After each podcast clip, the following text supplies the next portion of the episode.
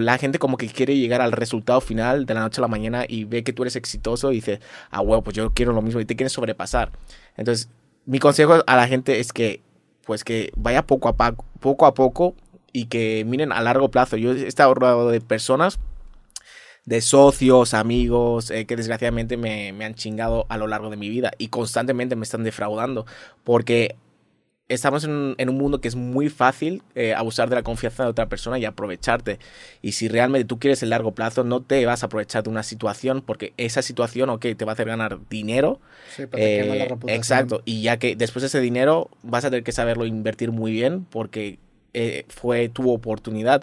Porque si hubieses estado a mi lado, hubieses tenido muchísimas más oportunidades de crecer. Y, y pues yo siempre digo, ¿no? Que hay que mirar a largo plazo porque constantemente me encuentro personas que a la mínima te, te, te meten la puñalada para, Sí. para aprovecharse. Yo, bro. O sea, ¿por qué te estás aprovechando de esta situación cuando hay 50.000 más que vas a ganar más que aprovechándote de esa situación?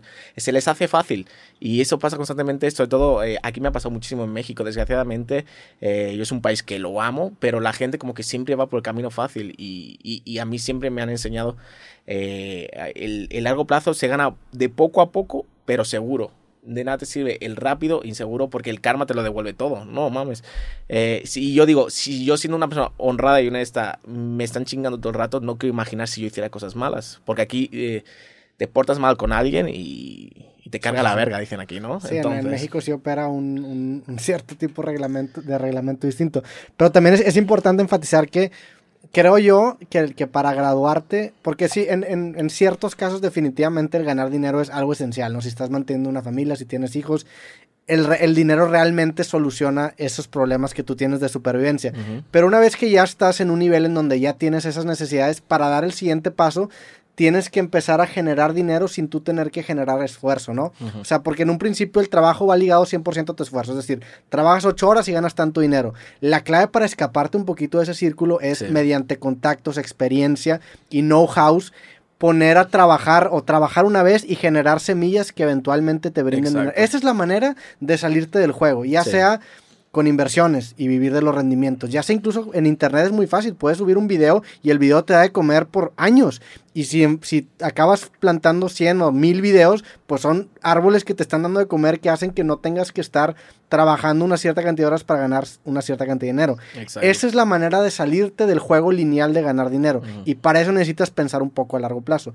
Pero en un principio sí necesitas el dinero para solucionar ciertos Sí, problemas. Pero para poder salirte del juego, claro que lo necesitas. Y eso es lo que mucha gente no logra entender. Porque quiere pensar en el éxito instantáneo y muchas veces, desgraciadamente, se acaba chingando gente. Sí. Pero No, te quemas, o sea, el peor es que te Sí. quemas. No, y pues luego nadie va a confiar en ti. Y, y de todas maneras, el dinero que has hecho rápido lo- se lo gastan rápido. O sea, encima no lo saben. Si es alguien que te, que te ha chingado, luego ni, ni lo reinvierten, se gastan el dinero y, y, pues se la pasan chingando a las personas, ¿no? Entonces, eso es algo que pues a mí siempre me, me, me gusta dejar claro a las personas que, que yo Pero creo- te ha pasado mucho en México eso. me ha pasado mucho en México. También me ha pasado en Dubái, me ha pasado en España, pero aquí en México constantemente eh, los europeos somos más confiados, ¿no? Yo, ah, yo me he llevado muchísimos palos aquí en México porque yo soy una persona que confío plenamente en las personas.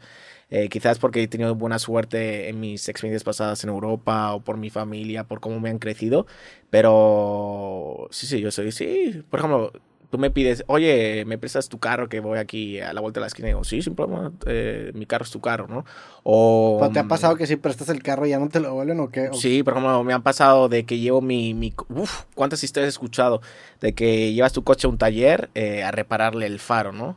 Y, Sí. y resulta que el, el- tu carro te lo agarran y se lo llevan para hacer mandado. Ah, no mames. Se lo llevan para...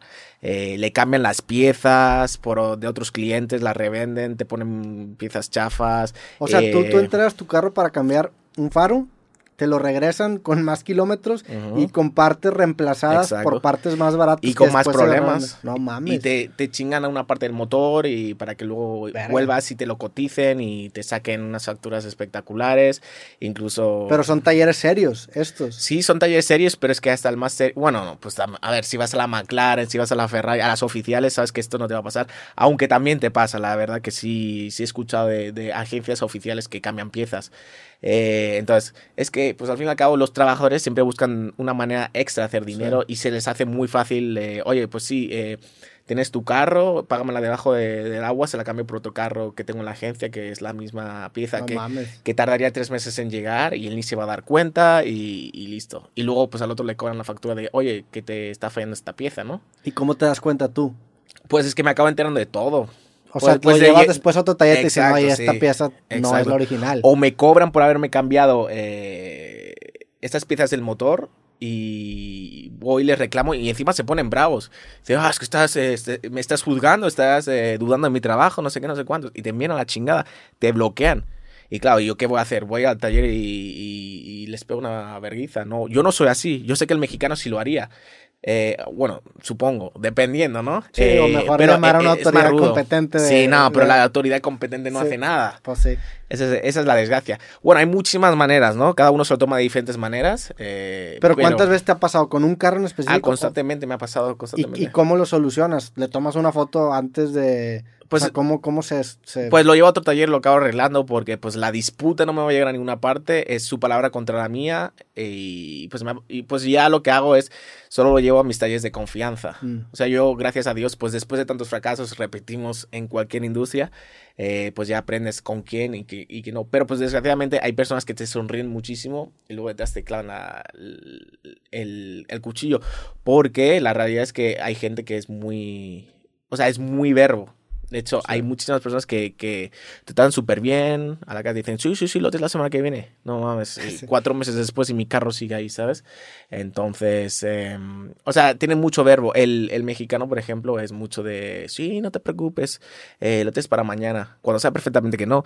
Yo, y eso es el- algo como español me pasa. El, es- hay un artículo que sacaron, no, no recuerdo qué periódico gringo, que, que le pusieron el ahorita time. Ajá. Que en México se usa mucho el sí, ahorita voy. Exacto, Y tú no como extranjero dices, no mames, ahorita es ya. exacto. Pero ahorita aquí en México significa, pues, ahorita. O sea, Sí, en sí, una hora, dos horas, Ajá. tres horas. Exacto. No hay un, un- una definición establecida del ahorita, ¿no? Sí, yo estaba acostumbrado a que si me dices el miércoles a las 6, eh, es el miércoles a las 6. Y luego vas el miércoles a las 6 y yo, no, es que no me, no me confirmaste. Yo, bro, pues ya me habías dicho que el miércoles a las 6, ¿por qué el miércoles a las 6 no lo tienes listo?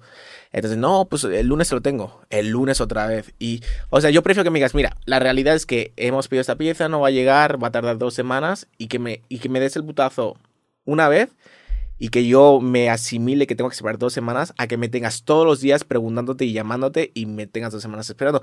Porque van a ser dos semanas que tienen 14 días eh, eh, todos los días emputado y llamándote y reclamando. Tú estás perdiendo tu tiempo, yo estoy perdiendo mi tiempo. Dime las cosas claras porque me emputo una vez y es mejor que emputarme 14 veces. Sí. Esto es algo que me pasa constantemente también. Y yo entiendo que el, el mexicano no sabe decir que no. O sea, como que da miedo. Yo, yo, por ejemplo, yo llego a un taller y no me gusta algo, digo, oye, no me gusta algo.